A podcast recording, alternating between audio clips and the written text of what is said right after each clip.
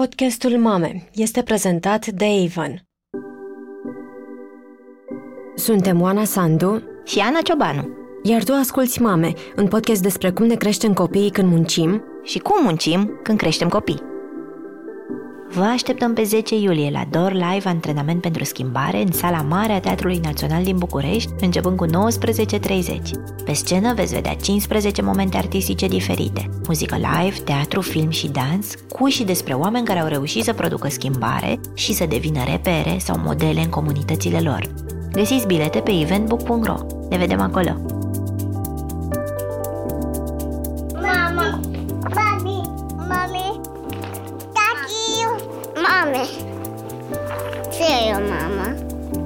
Mama copilul este mama.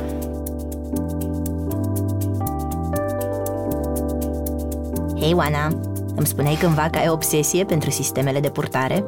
Da, fără sisteme de purtare nu aș fi rezistat în primele luni sau în primul an. Bebelușul meu, care a fost uh, puțin prematur, voia să doarmă doar pe mine, iar un bebeluș doarme foarte multe ore pe zi în primele săptămâni, așa că a fost extrem de util. Mai mult pentru că nu am reușit să alăptez și pentru că mă învinovățeam, am simțit că purtându-mi uh, copilul recâștig ceva ce pierdusem din relația cu ea. Pentru cei care ne ascultă și încă nu au intrat în lumea asta, un sistem de purtare este un fel de marsupiu în care îți poți pune bebelușul sau copilul. Există însă mii de tipuri de sisteme, de la pânze uriașe pe care trebuie să le înnozi, până la chestii cu zeci de catarame de zici că pleci la război. Categoric sunt utile, dar de aici până la un război al mamelor, cam e doar un pas. Dar adevărul e că sunt sisteme greșite și sunt sisteme corecte.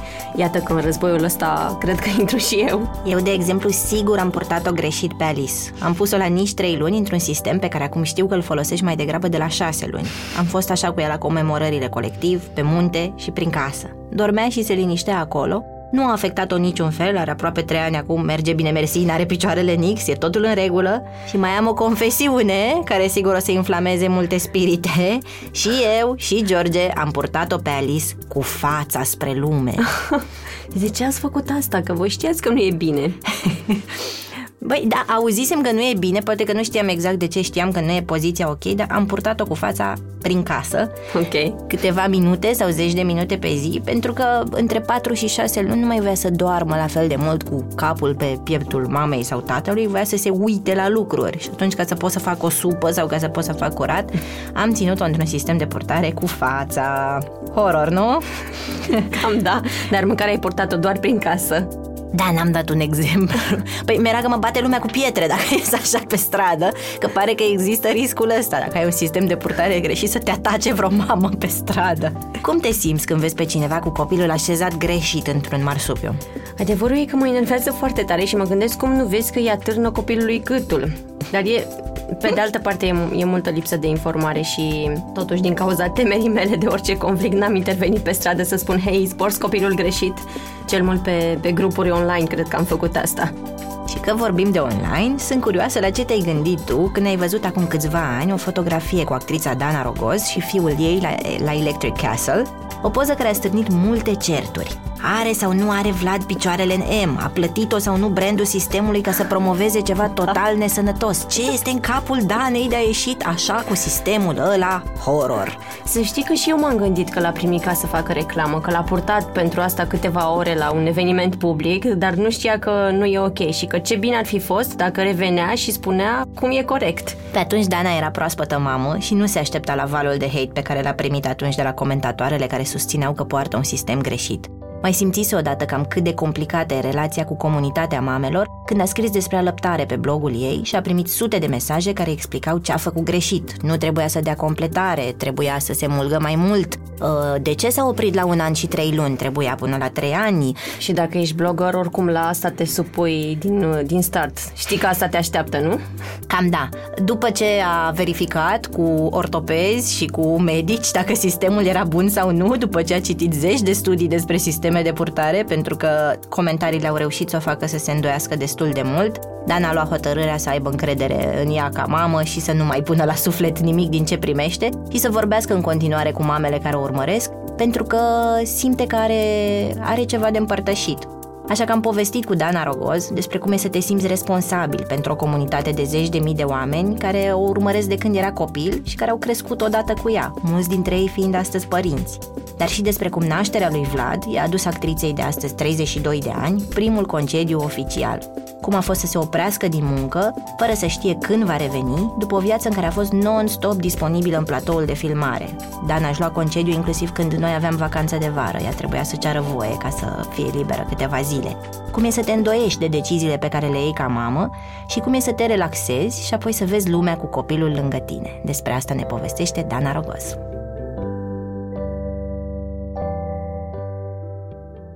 Bună, Dana! Bine ai venit la mame! Bună! Bine te-am găsit!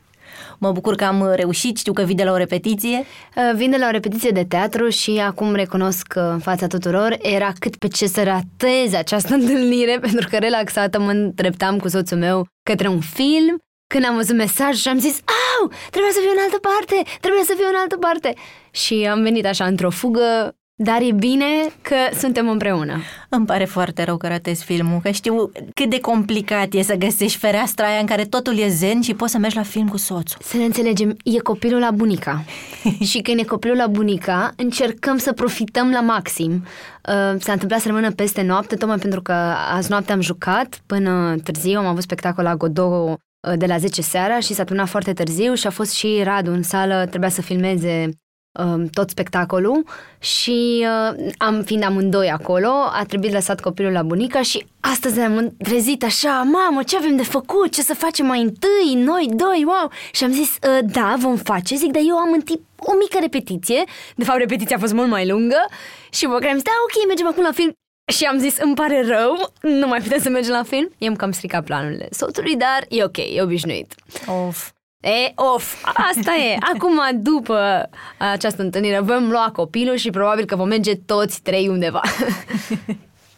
Hai să facem așa, un exercițiu de transparență. Ce înseamnă o zi de duminică în viața unei mame care este și actriță și uh, om care vorbește unei comunități de 300.000 de oameni pe Facebook care urmăresc și blogger și uh, antreprenor până la urmă care are un business al ei în uh, modă, deci ai o mulțime de roluri, așa că duminica cred că nu e neapărat duminică la tine de obicei. Um, într-adevăr, la mine nu prea există uh, weekend și restul săptămânii, adică se poate întâmpla să am o zi liberă în mijlocul săptămânii când toată lumea e la serviciu și o să fiu liberă, și să fiu foarte ocupată în weekend, cum s-a întâmplat și în această zi, să am repetiții de dimineață, înainte de repetiții scriere pe de postare pe blog și trimit-o, Uh, vin aici la un interviu, după care am o întâlnire, apropo, uh, trebuie să iau niște haine, tot pentru o campanie pe blog. Uh, deci se întâmplă să fie și zile foarte aglomerate, chiar dacă sunt în weekend. Și de multe ori seara se termină cu un spectacol. Așa că, da, nu, nu vreau să mă plâng pentru că mi se pare că chiar indiferent de meserie, mi se pare că e o problemă a generației. Toată lumea se zbate, aleargă, e și așa o senzație de nesiguranță continuă, adică parcă ne luptăm să, să ne menținem locul, să facem mai multe, să, adică suntem într-o căutare cu, cu toți, așa, deci nu cred că sunt eu aia care am mai mult decât alții sau toată lumea mi se pare că face de toate, că încearcă să supraviețuiască, să se împlinească, să încearcă să performeze pe toate planurile, dacă s-ar putea. Și uh, singura parte cumva atipică este că, într-adevăr, uh, sunt independentă și în teatru și cu blogul și, și mi leg pro, proiectele în așa fel încât să prioritizez anumite lucruri. Acum, dacă vorbim și de copil, a fost, uh, a fost o perioadă lungă, da, până într-un an și câteva luni în care el, evident, era pe primul loc și restul proiectelor erau așa strecurate cumva, cât să fie totuși el prioritar. Când vorbești de strecurat la început, când, când Vlad era mic, cam cum a apărut uh, nevoia asta de a te întoarce poate măcar din când în când la ce fusese înainte? Că știu că ai lucrat până în a opta lună de sarcină, dacă nu mă înșel, adică ai fost oricum super activă, nu era vreo pauză din asta, vreo ruptură. Da, am, am lucrat până în luna 8 în sensul că aveam o emisiune pe ProTV Internațional și am încheiat practic sezonul și uh, m-au întrebat când o să mă întorc, dacă se putea în ProTV, uh, m-aș, m-aș fi întors, adică după ei, uh, la o săptămână după, ești ok la o săptămână după. Și Pentru că toată lumea te știe că duci mult în general Da, și da, și tare. era și o tradiție acolo, na, crescusem în pro, ei se obișnuiseră cu mine pe acolo și a fost primul moment în care le-am spus că uh, nu știu când o să mă întorc și să nu pun o presiune pe asta pentru că vreau să trăiesc momentul ăsta și când voi simți mă voi întoarce, dar am zis că vă rog, nu mă obligați să vă spun că la 3 luni, la 6 luni, la un an, la 2 ani, zic chiar vreau să văd ce e cu mine acum și oricum n-a văzut niciodată o pauză de când eram copil și mi se părea că acum mi se cuvine și vă rog. Și oricum, eu când mi-am dorit să am un copil, am zis că indiferent de proiect, deci nu există proiect pe lumea asta, putea să mă cheme o scorsese. Nu? Deci pentru mine efectiv nu conta și într-adevăr am renunțat la multe proiecte, mai ales campanii publicitare care erau foarte avantajoase, ca să spunem așa. Se nimeriseră în perioada aia, nu se potriveau cu graviditatea, să zicem, sau așa, cu postura de mamă și am renunțat la ele fără nicio jenă. Adică la modul că eu am zis, ok, acum e momentul ăsta în viață This și this is it. Și asta zic, după Uh, n-am știut nici cât de bine o să-mi fie sau cum o să mă simt sau dacă o să pot să scriu pe blog sau nu și de fapt asta, partea de blogging mi-a, mi-a venit foarte natural, foarte ușor, adică mi-a venit să scriu, am avut această pornire de a scrie prima postare încă din maternitate, adică acolo am, am, l-am rugat pe să-mi aducă laptopul și am zis, hei, uite, sunt bine, copilul s-a născut, nu știu ce, am vrut să împărtășesc asta cu cei de pe blog. Și uh, am scris atunci și după aceea mi-am dat seama că împreună cu Radu pot face anumite fotografii de stil personal, blogul meu fiind, mai ales la momentul respectiv, foarte mult orientat în zona de fashion. Acum, între timp, să zicem că e un lifestyle, dar tot zona de parenting are, cred că, cele mai multe vizualizări, pentru că publicul meu a crescut odată cu mine și acum, inclusiv cel de pe blog, este publicul de părinți de acum sau cei care își doresc să aibă un copil, adică oricum... Se întreabă cum e? Sau întreb, da, exact. Și atunci inevitabil ajung la asta și uneori îmi și cer scuze. Zic, hei, o să fie din nou un articol despre Vlad. Cei care n-au mai au răbdare să citească despre subiectul ăsta pot merge direct jos să vadă cu ce sunt îmbrăcată și asta e. Mă rog, și am început să facem fotografii um, chiar cred că de la prima ieșire cu copilul afară, în sensul că mergeam cu el cu căruțul și știți tu când ies afară, dorm instant bebeluș, deci e, pa, era parcă aerul rece, nu știu, era, avea un efect instant. El dormea și noi în 10 minute, practic cu căruciorul retra- retras puțin în spatele aparatului, pac, pac, pac, făceam 10 poze, iarăși mai prindeam tura, nu știu care de somn, în care editam pozele, le puneam și scriam un articol, deci partea de blogging mi-am ținut-o foarte activ, așa. Și cred că pe la șase luni, așa, sau când avea puțin înainte de șase luni, am început, uh, da, cred că puțin înainte, am început repetițiile pentru spectacolul jurnalului Adam și al Evei. Uh, se întâmplaseră oricum mai multe în viața mea, adică dincolo de naștere, care desigur e, e un eveniment major. Um, s-a întâmplat să și moară tatăl meu când Vlad avea 10 săptămâni, exact la, când am plinit 10 săptămâni, a murit tatăl meu și a fost așa un șoc, adică nu ne așteptam, nu într-o săptămână s-a întâmplat tot, așa a fost aproape ca un accident de mașină, deși am, am, am murit de o boală, în fine, și s-au întâmplat toate lucrurile astea așa, care m-au schimbat major și uh, am simțit nevoia să mă întorc cumva în teatru și să prețuiesc altfel anumite lucruri poate pe care le abandonasem. Ai căutat un teren da. familiar da. pe care erai în control da, înainte fost... sau... Eu am terminat un atc cumva televiziunea m-a îndepărtat de foștii mei colegi și cumva renunțasem la teatru pentru că intram în seriale sau în alte proiecte care necesitau prezența mea acolo zilnică și am cumva suferisem așa tot timpul că hm, n-am timp să fac chestia asta care cred că mi-ar aduce satisfacții.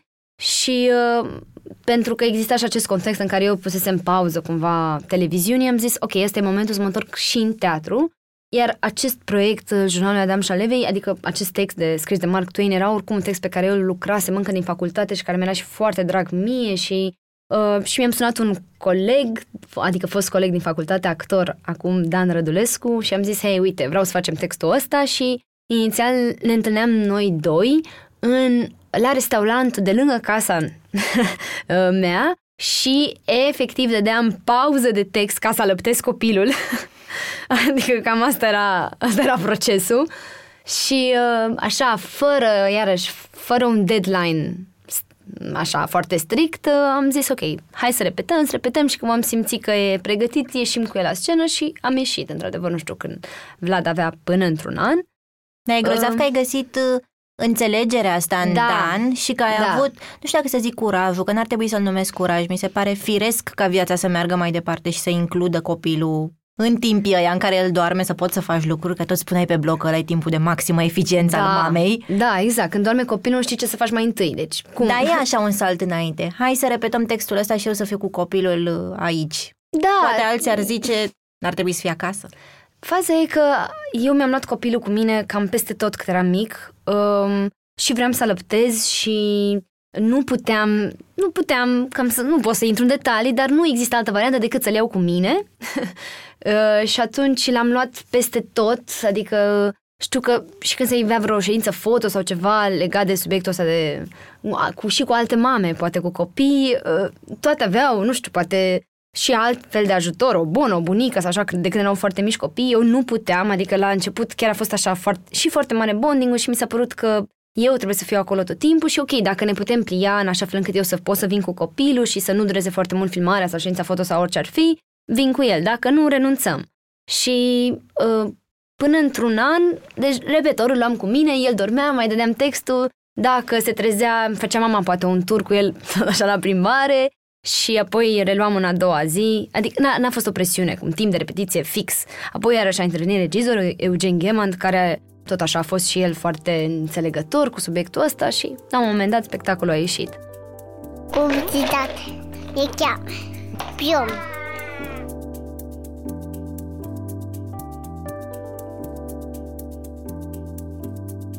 Aveam aproape 16 ani când prietenul meu de atunci m-a pălmuit pe stradă. Ne întorceam de la un bal al bobocilor. Am crescut cu un tată violent și am crezut mereu că eu n-am să îndur așa ceva în cuplu. Și totuși, când am simțit umilința aia, am înghețat și m-am învinovățit. Eu greșisem. Eu îl făcusem să se poarte așa. Au trecut câteva luni până când ne-am despărțit. Mult timp m-am temut că orice conflict din cuplu sfârșește până la urmă cu violență fizică. După ani de intervievat victime ale violenței, acum știu că nici măcar nu e nevoie să ajungi la palme ca să suferi. Abuz și umilință înseamnă chiar și tăierea accesului la resurse.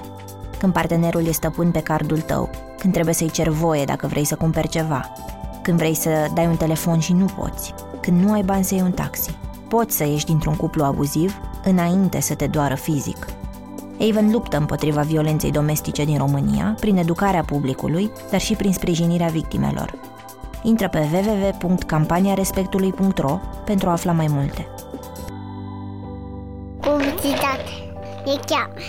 Pion.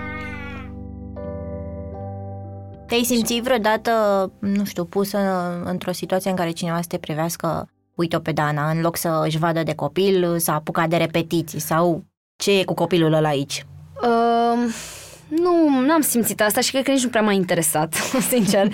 Adică, nu, la, mi-am dat seama de valul de păreri pe care le poți primi în momentul în care la, la vreo lună și jumătate am scris un articol despre alăptare, neștiind că există acest uh, trend, Religie. Această, această religie. Nu, nu- eu nu știam, nu citisem, adică nu intrasem pe forum, citisem multe alte cărți și fusesem sfătuită și știam cât de importantă e și așa. Și am zis, băi, hai să scriu un articol, să le povestesc altor mame cum e de fapt și cât de greu e și uite cum am chinuit, dar uite până la urmă s-a întâmplat, adică mesajul era oricum pro, alăptare, bineînțeles și așa. Dar era scris cumva într-o manieră mai relaxată, așa probabil, pentru că a venit un val de comentarii, toți îmi spuneau unde greșisem și de fapt ce nu fă- făcusem bine și, și am zis, da, da, uite, de fapt, eu acum chiar alăptez și într-adevăr am și alăptat pe Vlad până la șase luni, adică la început a fost cu completare după care până într-o lună avea și completare după care am rămas exclusiv pe sân până la șase luni, după care l-am alăptat până la un an și trei luni, cât a vrut el, iarăși aici mi s-a spus, de ce doar atât?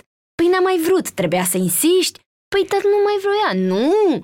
Cum adică nu vreau? Dar nu există așa ceva. Deci, în fine, și mi-am dat seama atunci, Doamne, cam ce se poate întâmpla și am zis, băi, fiecare știe limitele, eu nu sunt o persoană anxioasă, de-aia am mers cu Vlad, l-am lăsat când mergea de-a bușelea să meargă de-a bușelea pe covor, în terminal, în aeroport. Am călătorit cu el de când era foarte mic, prima ieșire din țară a fost la 8 săptămâni.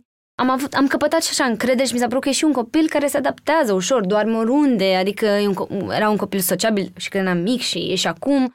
nu știu pentru, adică nu știu dacă e pentru că eu l-am obișnuit asta sau pentru că și el are niște date în sensul ăsta, probabil că e undeva la mijloc adevărul, adică e un copil care doarme oriunde, deci nu există pentru el și că acum când mergem în Vietnam, nu există.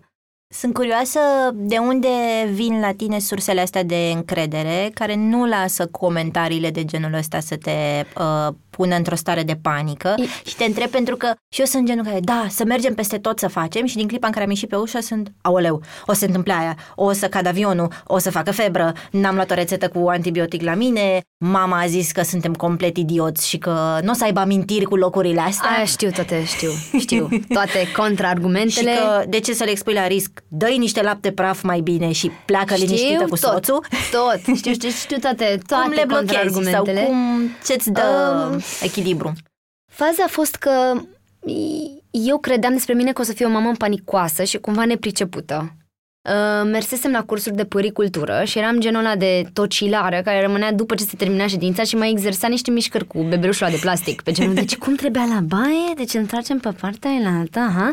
Fiți amabil, puteți să mai explicați un pic dacă trebuie să-l spăl și aici? Sau la notițe? De genul ăla eram și e, mi se părea că la cursurile de prim ajutor chiar aș vrea să adaug. Mi se, asta s-a retras din... Uh, adică eram genul care interveneam și și contraziceam profesorul, repet, tot lară, incredibilă, pentru că eu știam, mă rog, dar în același timp mi se părea că Doamne, că nu o să fac față, că într-adevăr nu mai văzusem niciun copil, adică nu mai fusesem atât de aproape de un nou născut, nu avusesem în familie rude uh, apropiate care să fie avut un nou născut și de care eu să mă fi putut apropia, nu avusem prieteni apropiate, eram prima din generație, din generația mea de prieteni, din gașca mea de prieteni care avea un copil, nu prea aveam cu cine mă, să mă sfătuiesc pe subiectul ăsta și îmi făceam foarte multe temere înainte. Eu când am mers cu o săptămână înainte de a naște la maternitate și am văzut prima oară pe niște nou-născuți, eu am rămas șocată, pentru că ea pe care îi vezi pe stradă sunt deja oameni, adică au deja forme. E, când sunt, sunt a... ascunși ăia care sunt pe bune. Da, adică da. primele 10 zile oricum nu ies din casă și în 10 zile se întâmplă parcă niște schimbări și oricum sunt îmbrăcați, sunt arată mai mare, mai, arată mai, mai, mai zdraveni. Și eu știu că am rămas acolo în fața geamului și am întrebat pe am întrebat persoana care făcea turul, cum a venit maternității, am întrebat că, mă iertați, uh, uh, ce, ce vârstă are sau cum, cât, cât, de, de când e pe lume? Uh, o secundă, stai să dați un telefon. Da, uh, vârsta 30 de minute. 30 de minute, vârsta 30 de minute și creierul meu era, cum să ai vârsta 30 de minute, practic. Deci vreau să spun că din momentul în care mi l-au adus pe Vlad, m-am simțit foarte stăpână pe mine. E ceva ce nu cred că ai cum să anticipezi și cred că parcă nici cred că poți să te pregătești pentru asta, dar eu am simțit că sunt ok. Adică restul îmi zicea, ok, e mic, că am 48 de centimetri, că era mai mic decât ceilalți. Și îmi zicea, vai, ce mic e. Și mie mi se părea că e mare. Adică mi se părea că, cum adică? Și Adică puneam mâna pe el, eu n-am avut alea cu nopți în care să văd dacă respiră sau nu respiră sau... Aoleu, eu da. Ai avut, nu? Eu nu, asta n-am avut-o. Am avut Sau alte teme, asta cu să mănânci, să mănânce cât trebuie, că nu se declanșase lactația, că nu ia în greutate, că am avut, evident, temeri și așa, dar altfel eram, știam că sunt mama lui și că pot să-i ofer tot ce are nevoie. Nu știu cum, am avut așa un, o, am avut încredere în mine. Și în, în primele săptămâni chiar am rugat și rudele și pe mama și așa să nu vină, că nu vreau să preia din sarcini pentru că eu și Radu, soțul meu, suntem cei care suntem, practic, familia, da, familia lui și aș vrea să învățăm așa lucrurile să funcționeze, adică între noi, să ne obișnuim că așa trebuie să funcționeze lucrurile, fără să delegăm din primul moment uh, obligațiile către o bună, către o bunică și așa mai departe. Deci asta să fie formula, asta este familia, așa aș vrea să funcționeze lucrurile. Radu a și stat cu mine în spital, el, adică știu, iarăși, de obicei se obișnuiește să stea mama sau cineva, eu, eu am vrut și a vrut și el, să, să stea el cu mine, ca amândoi să, ok, din primul moment să vedem cum se întâmplă și a fost un mare ajutor, Radu, adică a fost foarte prezent și așa, și, încă, și în primele luni și, și acum și mă ajută foarte mult, adică în serii în care am spectacol, evident, el stă cu copilul sau, în fine, de multe ori el se trezește să-l ducă la grădiniță sau, adică e foarte, foarte prezent. Iarăși a fost un val uh, cu sistemul de purtare. Asta voiam să zic, pot să citesc dintr-un articol de Doamne, pe blogul Prințesei po- Urbane. Poți care zice așa. Și atunci ce faci când prietenii tăi își lovesc copilul? Când colega ta insistă să-i dea dulciuri copilului ei de 8 luni? Când Dana Rogoz își plimbă copilul într-un sistem nesănătos? Deci Doamne. când au văzut oamenii poza cu voi la A Electric Castle fost și cu Vlad, Nebunie. iadul mamelor și al Nebunie. internetului. Deci, ăla era un sistem de purtare pe care îl primisem de la prietene um, de baby shower. Deci nu era nicio reclamă că unii au zis, a, o plătesc, mă, să-l poarte. Nu, era un cadou și uh, despre care toate pers- mamele purtătoare spuneau că nu, că nu e ergonomic, că ce faci, că nenorocești copilul. Eu am fost sincer puțin dezamăgită și de acel articol al Prințesei Barame pe care eu o citeam cu drag și așa mi s-a părut că alăturarea în sine, adică Violență și zahăr. pe bune, deci, adică e, e ca și când mi-aș fi bătut copilul unde... Deci nu, adică mie mi se părea că nu se compară, adică nu poți să-l pui în același linie, plus că atât de tare m-au, m-au speriat că, băi, nu e în regulă sistemul, încât începusem să citesc în fiecare noapte zeci de forumuri și chestii de afară, pentru că doar în România exista acest, această suspiciune, pentru că era vorba de un brand mare, suedez, și mi se pare că e această ură de brand, adică dacă e ceva care e un brand mare, e sigur prost, nu știu de ce. Și Cineva acum- mă plătește, deci era o teorie, o conspirație, că a fost plătită să scrie că produsul e bun, când de fapt toată lumea știe că nu e bun și că i-a dau bani grei să ascundă adevărul. Ideea e că m-am dus cu sistemul de purtare la un medic ortoped recomandat aceste mame și le-am zis, doamnă, zic, am o această problemă. Eu p- îl port rar în sistem de portă. Copilul meu preferă să stea în cărucior, în landou, eu prefer la fel, dar când se întâmplă, uite, un electric castle sau se întâmplă să fiu undeva la plajă, îl mai pun în acest sistem și aș vrea să știu, e în regulă sau îl nenorocesc? că... Și s-a uitat la mine și a zis, nu știu de unde a venit isteria asta cu sistemele de purtare, e în regulă. Deci mi-a dat ok, mi-a zis, nu-i se întâmplă nimic, N-a stat e în opt ore. poziția corectă. Nu, de mi-a zis că și dacă l-aș ține, mi-a zis că e în regulă, nu știu ce.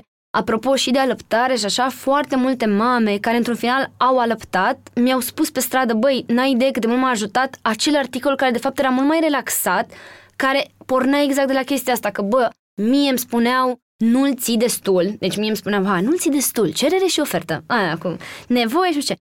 Și am zis, îl țin tot timpul, zic, am 18 mese pe zi, 18, deci 18. Eu acum mie mi se pare o nebunie, deci eu, eu acum mamă care nu mai am hormonii de după naștere, mie mi se pare că ce făceam? Adică Cum puteam? cum am ajuns să stau și unele mese la de o oră. Adică Da, da, cum da, da. puteam, practic am toată ziua să stau cu el la sân și cineva să-mi spună la telefon, că era un consilier în răbdare, care mi spunea, nu-l ții destul. Nu. Deci nu mai îmi spuneți asta. Dar nu te-ai oprit din a, din a scrie despre familia voastră, că a devenit parte din, și din munca ta până da, la urmă, și cred că secțiunea de până la parenting. Urmă, până la urmă și asta e, na, se triază cumva publicul. Adică probabil că pentru unele mame e deranjantă abordarea sau poate consideră că nu sunt poate un reper, adică o mamă poate să fie, pentru mulți poate să fie o inconștiență că plec cu copilul, repet, în, la 2 ani în uh, Australia. Sau, dar pentru altele poate că e ok sau poate că, nu știu. Repet, asta cu limitele, fiecare și-o alege. Am spus, adică eu am mers cu copilul în tuk-tuk în Thailanda. Pentru foarte mulți asta e un pericol major.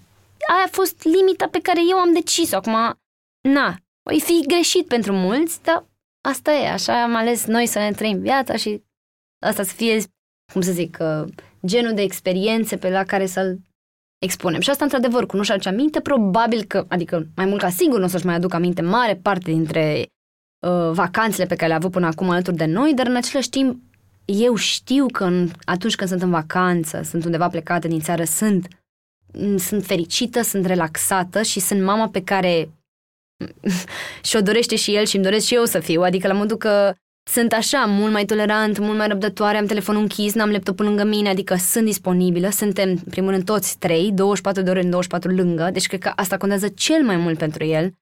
Dar am încercat să plecăm și doar noi pe weekend și ne-am dat seama că 80% din timp vorbeam tot despre el, adică eram, da, oare dacă ar fi fost la de aici, mamă, îți dai seama cum ar fi tras de cărțile alea? Îți dai seama ce ar fi făcut, nu știu ce. Adică, practic, tot era prezent și mi se pare că e o păcăleală asta să crezi că vor fi lucrurile ca înainte și că tu pleci cu soțul și suntem din nou nebuni și nu. Deci nu se mai întâmplă lucrurile N-ai dat oricum. pauză și reiei ca nu, și deci cum... nu mai există ca înainte. Și dacă pleci în vacanță crezând că e ca înainte, nu, te păcălești. Deci asta cred că cu schimbarea este uh, ce mai important lucru este să accepti că vine, adică încă de dinainte de a se naște, să fii conștient că o schimbare va fi, adică asta cu nu, că eu să pot să fac față sau și apropo de repere, că ți uite, Dana poate să facă și nu așa asta.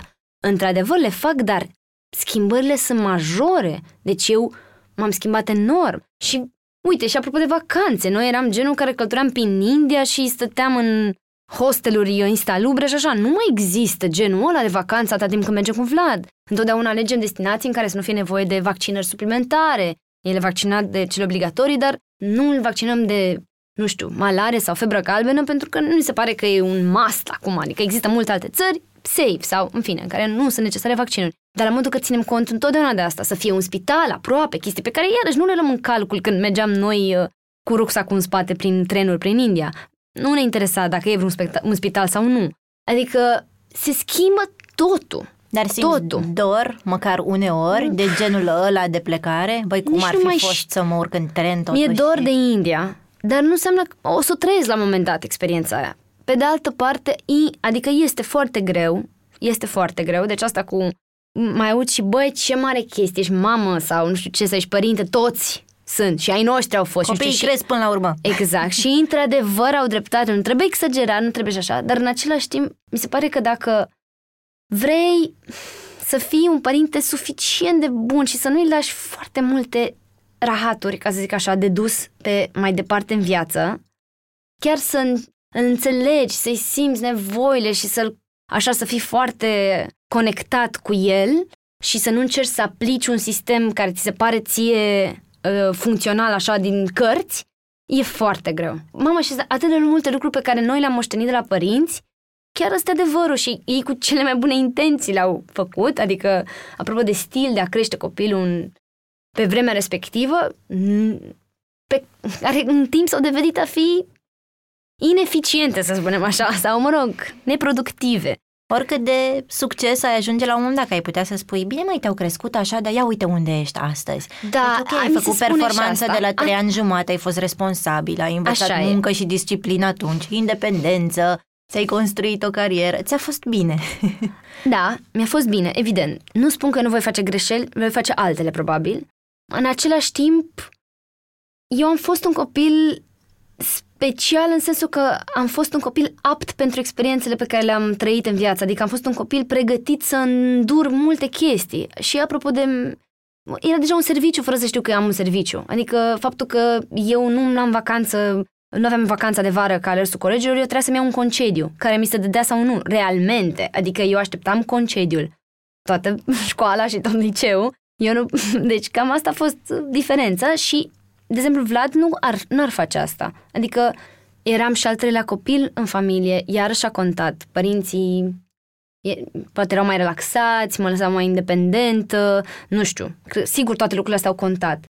Dar eu știu și ce alte lucruri s-au întâmplat în mine, se întâmplă în mine acum, care poate că ar fi fost mai ușor de gestionat și dacă părinții ar fi avut o altă abordare în viață. Adică mă vorbesc așa, parcă în mult prea în general, dar Ai părinții vorbit... mei uh, au fost părinți autoritari, să spunem. Adică mm, își doreau de la noi performanțe, la mine și la frații mei întotdeauna, adică erau genul de părinți care se supărau dacă veneai cu nopt acasă, realmente. Adică, ok, se mând, știi Indiferent că... că tu filmasei nopți sau...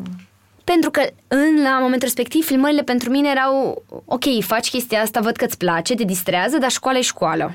Adică ei, nu, ei fiind inginer chimiști nu știau dacă eu voi avea sau nu realmente un drum în asta și atunci, băi, orice ar fi, tu școala nu o lași. Adică, mă rog, și într-adevăr și pe fondul ăsta al meu de ambițioasă sau așa, dar erau niște părinți foarte stricți, tot timpul ne spuneau și mi-au și spus mie, voi nu v-ați tăvălit niciodată pe jos, voi n-ați făcut niciodată o criză. Chestie care pe mine m-a marcat, adică eu când am văzut că Vlad face prima criză, mi s-a părut că I failed, știi cum e? Mama, am ratat, deci ca părinte am ratat, nu se poate, adică părinții mei reușit să... am simțit asta. Mamă, deci asta cu sentimentul de vinovăție e o chestie pe care nu ți-o spune, nu ți-o, nu ți-o spune nimeni înainte, și e dar e ceva ce... Ba, deci nu ai cum să te, n-ai cum să te uh, aperi de el te vei simți la un dat vinovată. Că îl lași, că nu-l lași, că el e cu tine în vacanță, că nu e cu... Că, în fine, pentru orice chestie. Că te întorci la serviciu, că nu te întorci la serviciu. Pentru orice chestie vei simți un sentiment de vinovăție. Eu când îl lăsam la mama și deja ea avea, era mare, la una și jumătate, de fiecare dată simțeam asta. Că l-ai abandonat. Da. Oh, pă, simțeam că milia era mai grav. Simțeam că, știi, nu era că las, că milia. Deci asta era, nu știu, era, senzația era... Publicitate. E cheamă. Piom. Și un scurt anunț, pe 1 iulie la Not Makerspace are loc iar Marocul Zen, iar Marocul părinților și copiilor, unde găsiți haine, jucării și alte lucruri de folos, ateliere pentru copii și multă socializare pentru mame și tați. Publicitate. E cheamă. Piom. Dar cum se ciocnesc, iată, tu ai crescut cu această valoare, că un copil bun nu se tăvălește pe jos, uh, în muncă nu se plânge, indiferent cât e de greu, indiferent cât e de obosit, la școală e cel mai bun, crești cu lucrurile astea și apoi ești mamă și deodată vezi că are, are un moment de furie. Ce se întâmplă în ierarhia ta de valori în clipa aia? Cenzurez tot ce am moștenit. Asta încerc să fac.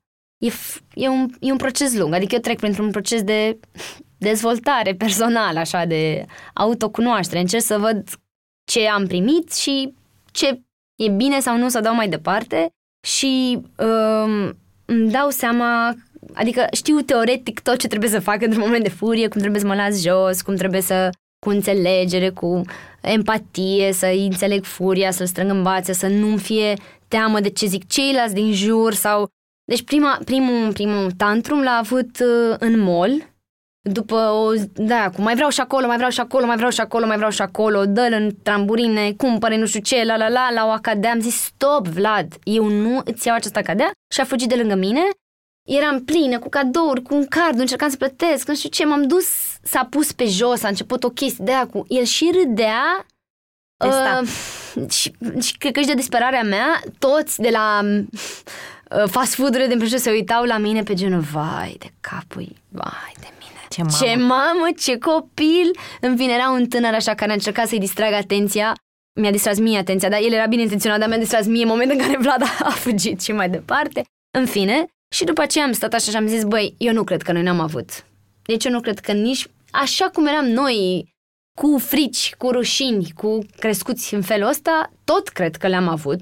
Din- Dar am adică- învățat să ne abținem repede. pentru că este natural să le aibă un copil. Adică, ex- și eu asta vorbesc cu ceilalți uh, tineri, uh, actori mai ales, care încă n-au copii și care îmi zic, băi, nu se poate să fac așa. Și zic, băi, hai să fii tu acolo în situația aia, hai să încerci să înțelegi că efectiv sunt anumite, nu este dezvoltat momentan, creierul lui nu este dezvoltat să cuprinde emoția asta, e ca și când tu vezi negru în nori și îți vine să dai un pumn în nas cuiva, dar tu știi să-ți controlezi furia aia și să răspunzi diplomat și să spui hai să ne vedem mâine și să nu vorbim acum. E, ei nu știu să facă chestia asta și uneori emoția prea mare și trebuie să înțelegi că nu știu să-și o controleze. În fine, și zic, ai mă, pe bune, dacă se uita taică la mine odată nu știu ce sau așa, și într-adevăr, funcționează, probabil e mai eficient poate să îl sperii sau să-l ameni sau ceva dacă scopul tău este să se oprească din plâns. Se tacă.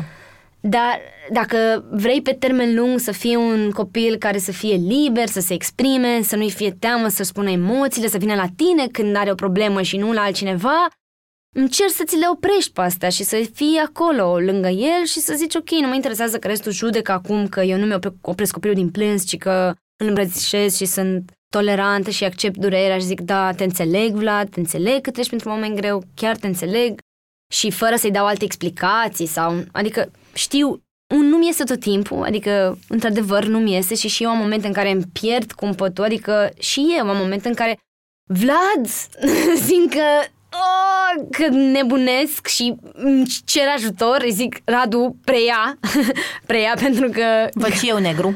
Gata, deci sunt momente și ca să n-ajung să țip la el sau...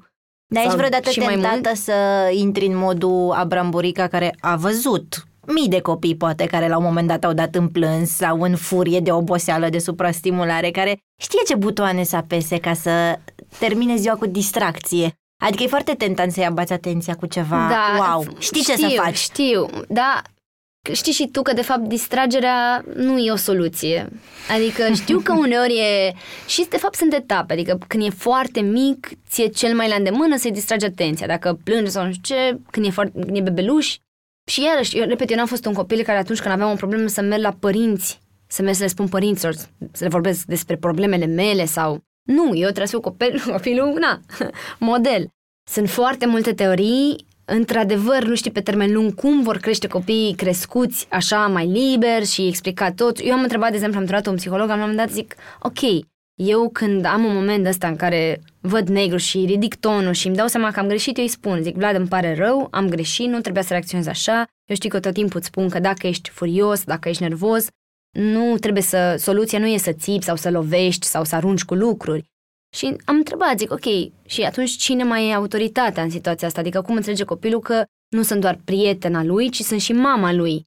Când mai înțelege? Și mi-a spus un lucru foarte important pe care îl rumeg încă. mi-a spus, el înțelege că tu ești autoritatea, că ești părintele, pentru că tu ești responsabil de emoțiile lui, dar el nu de ale tale. Și mi-a zis, din asta se stabilește raportul. Și am zis, hmm, cum adică? Adică uh, e, tu nu poți să-i spui lui m-am supărat pe tine. Nu poți să-i spui... Nu, deci stop, stop. Am înțeles, nu ești agresiv, nu lovești, nu, doamne ferește, nu țipi la așa, dar cum adică nu-i spui? Dar eu chiar mă supăr pe... Eram zic, dar uneori chiar simt chestia asta, chiar îmi vine să spun. Și mi-am dat seama de câte ori nu auzi, se supără mami, dar se supără mami dacă nu știu ce. Dar se supără și mi-a zis, da, dar el în momentul ăla devine atent la emoțiile tale și nu la emoțiile lui și devii un, el va vrea să te mulțumească pe tine și va alege chestii care, adică nu, nu-i dezvolți motivație intrinsecă, ci pur și simplu se ra- va raporta la tine, va aștepta un răspuns de la tine, va vrea să-i confirmi un desen, e frumos, mama, adică nu va ști să se autoevalueze și și nu va mai ține cont de emoțiile lui, ci de ale tale. Cum să o fac, să nu o supăr pe mama, să o mulțumesc pe mama și așa mai departe. Și atunci mi-a zis, el devine părintele și tu copilul, adică pe termen lung genul ăsta de relație și, și atunci uh, am stat și m-am gândit mult, zic, pe și cum? Deci, dar eu chiar dacă, deci, e concret, zic, Vlad îmi sparge telefonul, da? Zic, eu mă supăr. Adică el de ce să nu înțeleagă că m-am supărat pentru că mi-a spart telefonul? Și mi-a zis, ok, rațional, dacă stai să te gândești, nu poți să fii supărată real pe un copil că îți sparge telefonul pentru că de cele mai multe ori nu o face cu rea intenție, o face pentru că e alunecat, că a scăpat, a vrut să facă altceva sau și dacă a vrut să o facă intenționat înseamnă că vrea, îți vrea atenția pe care tu nu i-o dădeai și deci cumva copilul e scuzat rațional vorbind de multe chestii, că nu e pregătit, că nu că ce caută telefonul la el, adică poți să ai multe motive pentru care rațional poți să-l scuzi și tu să spui, ok, n-am drept într-adevăr să fiu supărată pe un copil, că eu sunt, eu sunt om mare, da? adică cum să mă supăr pe un copil de 2 ani sau 3 ani sau cât are când se întâmplă genul ăsta de accidente. Chiar nu vreau să fie responsabil de emoțiile mele în viață, într-adevăr. Sau adică, să caute să te mulțumească. Să mă mulțumească pe mine. Și asta apropo de cum am fost noi crescuți cu uh, notele, cu părinții, cu laudele, cu așa, eu, apropo de lucrurile pe care, da, ești un om de succes, sau mă rog, ce înseamnă succesul, asta e foarte greu de spus, pentru unii poate că sunt, pentru alții nu, dar eu știu, de exemplu, la mine că aștept tot timpul confirmări.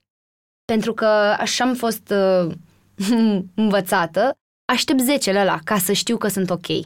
Eu nu, nu am altfel încredere în mine de, dacă nu vine constant o confirmare. Și o confirmare acum a meseria mea e, e foarte relativă, adică ce, un casting luat sau un premiu sau ce, ce aștept ca să am încredere în mine, adică mi-a fost greu că nu mai avea nimeni, nu mai era nimeni la un moment dat ca să mă valideze, adică nu mai erau nici părinții ca să merg să zic mereu, ți-a plăcut cum am scris compunerea? Adică, sau cum? Nici o atunci, mare de copii care te iubeau. Da, și, pentru că asta e, pentru că de fapt nu, nu am, n-am avut încă, n-am, nu mi s-a dezvoltat cumva încrederea în mine și nici capacitatea asta de a mă autoevalua. Adică să zic, băi, ok, atâta pot sau nu pot sau să-mi știu eu limitele. Aveam nevoie tot timpul ca cineva să-mi spună.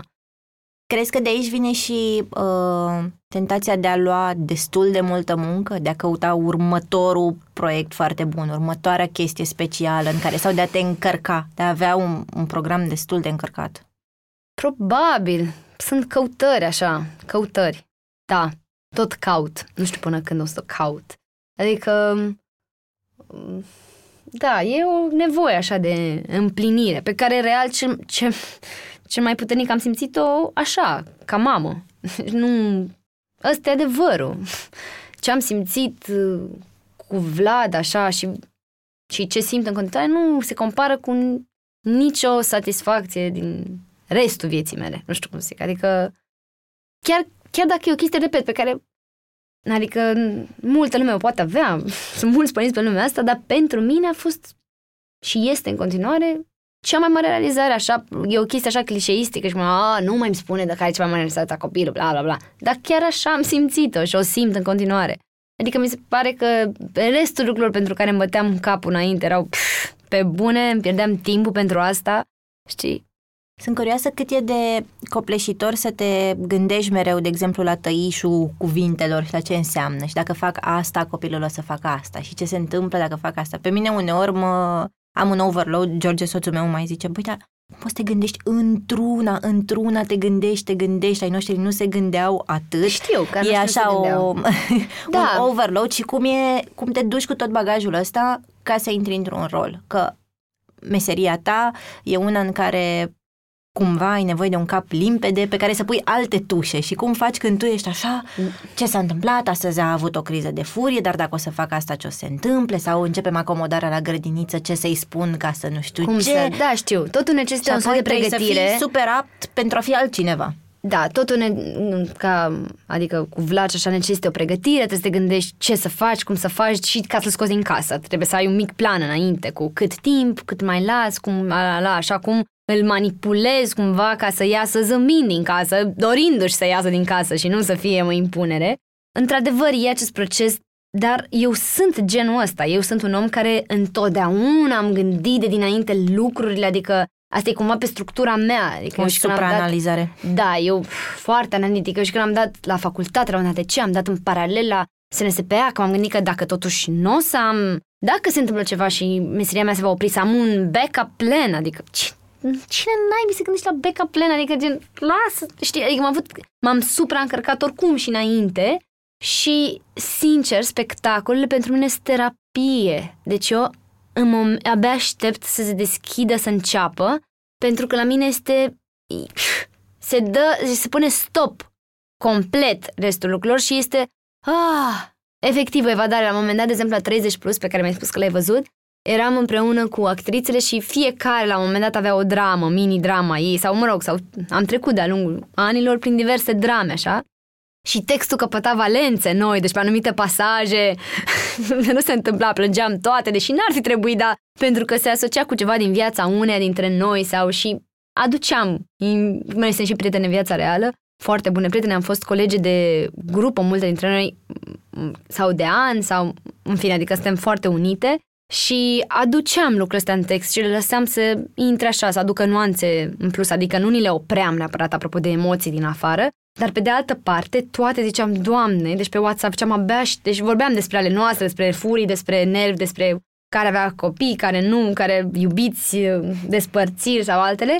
Și am, Doamne, abia aștept, abia aștept să mă văd cu voi, adică fiecare scria, Doamne, abia aștept să mă văd, dar și eu abia aștept să mă văd și să înceapă spectacol pentru că efectiv era ca o gură de aer proaspăt pentru noi spectacol. Era hai, hai, hai. Și de multe ori se întâmplă ca până înainte să intrăm în scenă fiecare mai spune păi, nu, deci iarăși eu cu Andreea Mateiu care e tot mamă, păi iarăși mi-a făcut o mini criză. Asta vorbeam înainte de ultimul spectacol, exact înainte să intru. Băi, mi-a făcut o mini criză de față cu alți doi colegi de-ai noștri și m-am simțit super prost și eu știi cum eram în momentul ăla când simțeam că e foarte obosită și eram așa mai mai eram foarte tolerantă și încercam să fiu drăguță și ea se uită la mine că nu sunt fermă și că nu-i spun lucruri.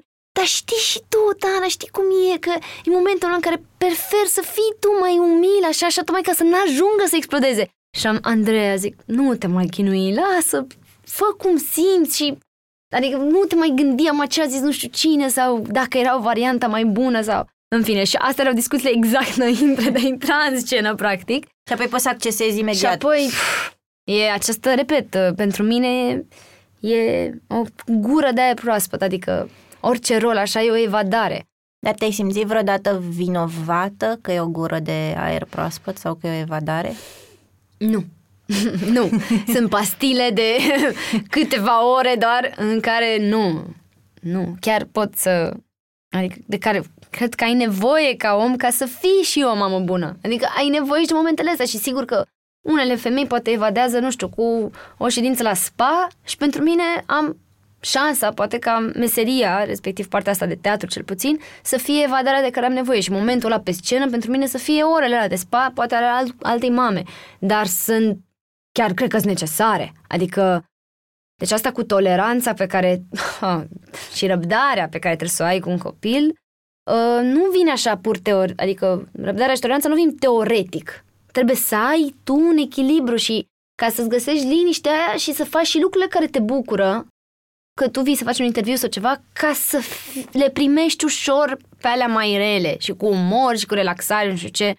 Altfel nu există să stai și să fii mama perfectă, dar tu ai renunțat la toate bucurile tale și nu mai ai niciun alt moment de evadare și așa și deci m-ai întrebat doar care e relația lui Vlad cu munca voastră până la urmă, că um, eu am simțit că, de exemplu, munca pe care o fac eu are o doză de impredictibil pe care o are cu siguranță și, și munca voastră. Nu știi niciodată care e programul exact, nu poți să anticipezi neapărat dacă astăzi mama lipsește 8 ore sau dacă tata a plecat doar jumătate de oră și apoi se întoarce, dacă astăzi se închide într-o cameră să lucreze la ceva super important sau astăzi e total al meu și este tot dute vinoul ăsta. Cum că se împrietenește el cu plecarea voastră Sincer, pentru job? Așa a crescut, deci nu știe alternativa. Nu-i crezi, încerc să nu-i crezi mari surpriză, adică îl pregătesc și acum, de exemplu, de curând am fost plecată eu în, în Barcelona și am spus, o să plec, cât o să pleci, o zi? Și am zis, nu, trei zile. Prea mult, mama, prea mult, maxim două. Am zis, Vlad, asta din păcate nu se poate negocia, eu chiar voi pleca trei zile. Da, mă întorc și... Dar nu vreau. Știu, zic, știu, înțeleg că nu vrei, dar atât am, e durata, adică atât trebuie să stau eu acolo până îmi termin treaba și apoi mă întorc. Deci, în același timp când îi spun că plec la teatru, el știe că deja că e non-negotiable. Adică, ok, știe că nu există, ok, dacă plâng sau dacă îi spun nu te mai duce, ea nu se va mai duce. Și atunci acum când îi spun mama are spectacol în seara asta, ok, bun, eu cu cine stau? Stau cu tata? Stau unde? Știi? Sau avem niște, acum, de la de ceva timp, de câteva luni și așa, ne mai ajută niște fete tinere care vin ocazional și stau câte o oră sau ceva, adică n-am avut niciodată o bună așa pe long term și a fost complicat să-l acomodăm pe, cu el cu ideea, cu ideea că apare cineva nou dintr-o dată și nu am avut-o decât pe mama, n-am avut alți bunici și um, când i-am adus prima oară pe cineva a fost de ce trebuie să vină persoana asta? Adică pe cum? Și acum deja știe și acceptă și ideea, da, dacă nu puteți voi, dacă tu mai spectacol, dacă așa, cine vine? Adică e mult mai deschis și către asta. Deci uh, există speranță, e, mame da, care ne ascultați, de pe da. la patru ani vine o rază de speranță.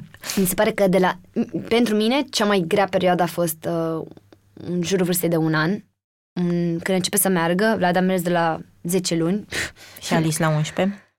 Iar Vlad, efectiv, n-avea simțul conservării, deci el, nu, și nici acum, se aruncă, sare, la limit, Radu zice, și și glumim pe tema asta că o să fie veverița de aia, știi, care se aruncă. Deci noi Aoleu. când le vedem zicem, nu, nu, deci el... Wingsuit. Da, el, ăsta va fi unul dintre ei, pentru că uneori efectiv se expune unor pericole, adică și că a mers cu el la not și ajunsese să-l convingă pe antrenor să stea cât mai departe și el alerga și fugea undeva neștiind să noate doar ca să fugă și să aibă momentul ăla de adrenalină că se scufundă până îl salvează. Și noi eram, Doamne Vlad! Deci nu că, nu, deci, nu, și el era, nu, nu, n-am văzut așa ceva, adică să sară intenționat pe lângă mine, cât mai departe de mine, doar ca să n-ajung la el să nu-l prind. El neștiind să iasă din apă, adică Mă rog. În contextul ăsta, cum era când te invitau colegii la pro în platou, la Măruță, de exemplu, să vii cu Vlad puțin să povestiți? El nu, el nu simt, n-a simțit niciodată că e ceva extraordinar asta și nici acolo nu l-am presat, adică stai cu frumos, vii, nu știu ce. Am avut și certuri pe tema asta cu mama, care la un moment dat mi-a dat seama că ea a făcut nu știu ce pregătire înainte de a merge la Teo, să nu cumva să sar pe canapea sau ceva. Și Vlad mi-a zis chiar înainte de direct, mi-a zis, mama, poți să sar pe canapea? Mi-a zis că n-am voie să sar. Vlad, sari! Și pe bune! Și a sărit tot interviul pe canapea și am... Adică mi se părea numai faptul că i-am ridicat oricum canapeaua la nivel de mamă, super chestie. Încercam să-i spun mama că dacă tu i-ai spus să nu sară, deja ai făcut din canapea o mega atracție. Cu dedicație adică, pentru bunii, Da, deci să sărim. hai, te bune, acum nu așa, dacă vrem să nu sară, cred că vrea să abordăm diferit problema, în fine. Și, într-adevăr, a dormit în direct. Adică el a fost, dacă era ora de somn, îl luam și dormea în direct. Adică eu aveam interviu și el dormea pe canapea în direct, deși de multe ori vreau practic un, un interviu cu amândoi, da? Am zis, băi, e ora lui de somn, știți ce, pe drum până la filmare a dormit, așa că a dormit de nenumărator în direct. Uh, și nu vede chestia asta ca pe o chestie extraordinară și nici nu vreau să o vadă. Adică nici cu asta, cu arătatul. Inițial n-am știut dacă o să-l arăt sau să nu-l arăt sau cum să fac sau așa, dar am simțit nevoia exact ca o mamă și nu neapărat ca o persoană publică să-l arăt și mi s-a părut, nu știu cum, natural să o fac. Adică, iarăși o chestie de opțiune. Unii zic, băi, nu, că, nu știu, vreau să-i Fără păstrez față anonimatul sau... sau- sau nu știu ce. Dar mie mi s-a părut că, ok, dacă n-aș fi fost persoană l-aș, publică, l-aș fi arătat, păi da, Păi atunci, de ce să nu o fac? Adică doar pentru că am eu jobul ăsta, hai să crească ca și când n-ar fi o mare chestie. Adică eu n-aș vrea să zică, băi, de ce m-a ascuns mama atâta timp? Adică n-aș vrea să aibă, nu știu, efectul Michael Jackson, copil cu mască, știi? Adică n-aș vrea să aibă pe aceea alte întrebări. Adică de ce pe mine nu mă arătai? Sau...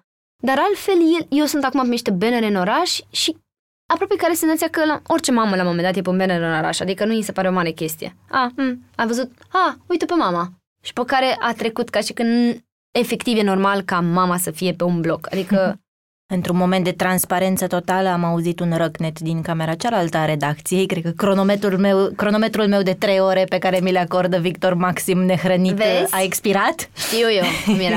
Noi aveam, noi aveam doar două la vârsta asta.